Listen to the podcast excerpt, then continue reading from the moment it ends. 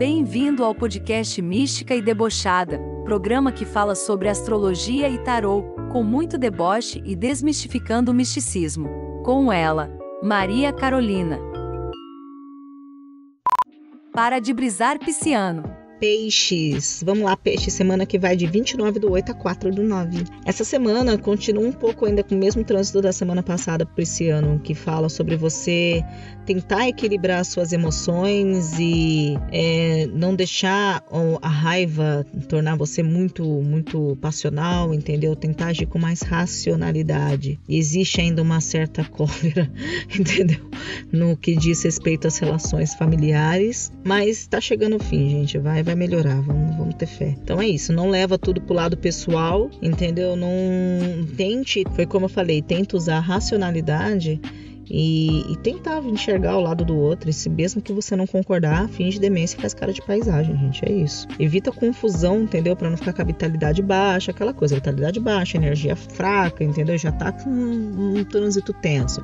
Aí vai baixar a energia, não rola entendeu? Então tenta evitar ao máximo discussões, tá? Principalmente por coisinhas pequenininhas de rotina. Pena, gente. Momento propício para mudanças, é, seja na, em pequenas coisas no dia a dia, até mudanças de endereço, entendeu? Para quem aí quer mudar ou enfim quer tentar fazer alguma coisa nova, o momento é, é favorável. Essa essa sensação de mudança, de querer mudar, ou talvez se você já estiver mudando algo, traz uma sensação bacana de liberdade, tá? E faz ativar a criatividade de de ideias, o idealismo. Aí toma cuidado para o idealismo fazer com que você não fique dogmático e aí caia naquele mesmo looping de ficar se envolvendo em discussões desnecessárias, porque alguém tem uma opinião diferente da sua.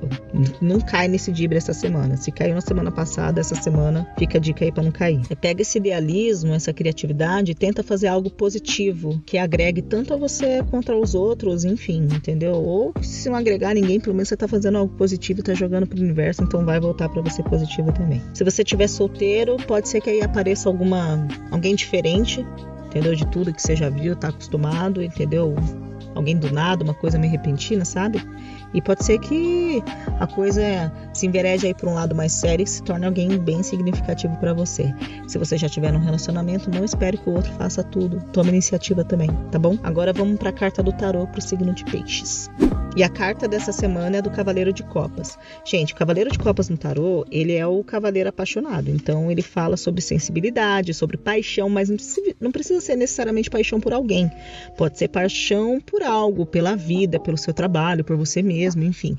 É, mas fala sobre isso, sobre sobre paixão, sobre sensibilidade, fala sobre novas notícias, entendeu? Fala sobre novos acontecimentos também que o cavaleiro é aquele que vai, que busca, entendeu? Fala sobre busca pelo, pelo novo, entendeu? Então, assim, pega essa mensagem e tenta ver com, aonde você pode aplicar as coisas com mais paixão, se você não tiver de repente faltando algo, entendeu? Não sei, precisa colocar mais paixão no relacionamento, é, no dia a dia, no trabalho, na, nas relações com os outros, mas pega essa energia do Cavaleiro de Copas e traz ela para sua vida, para o seu dia a dia, que é uma energia bem bonita, bem sensível, tá certo, gente?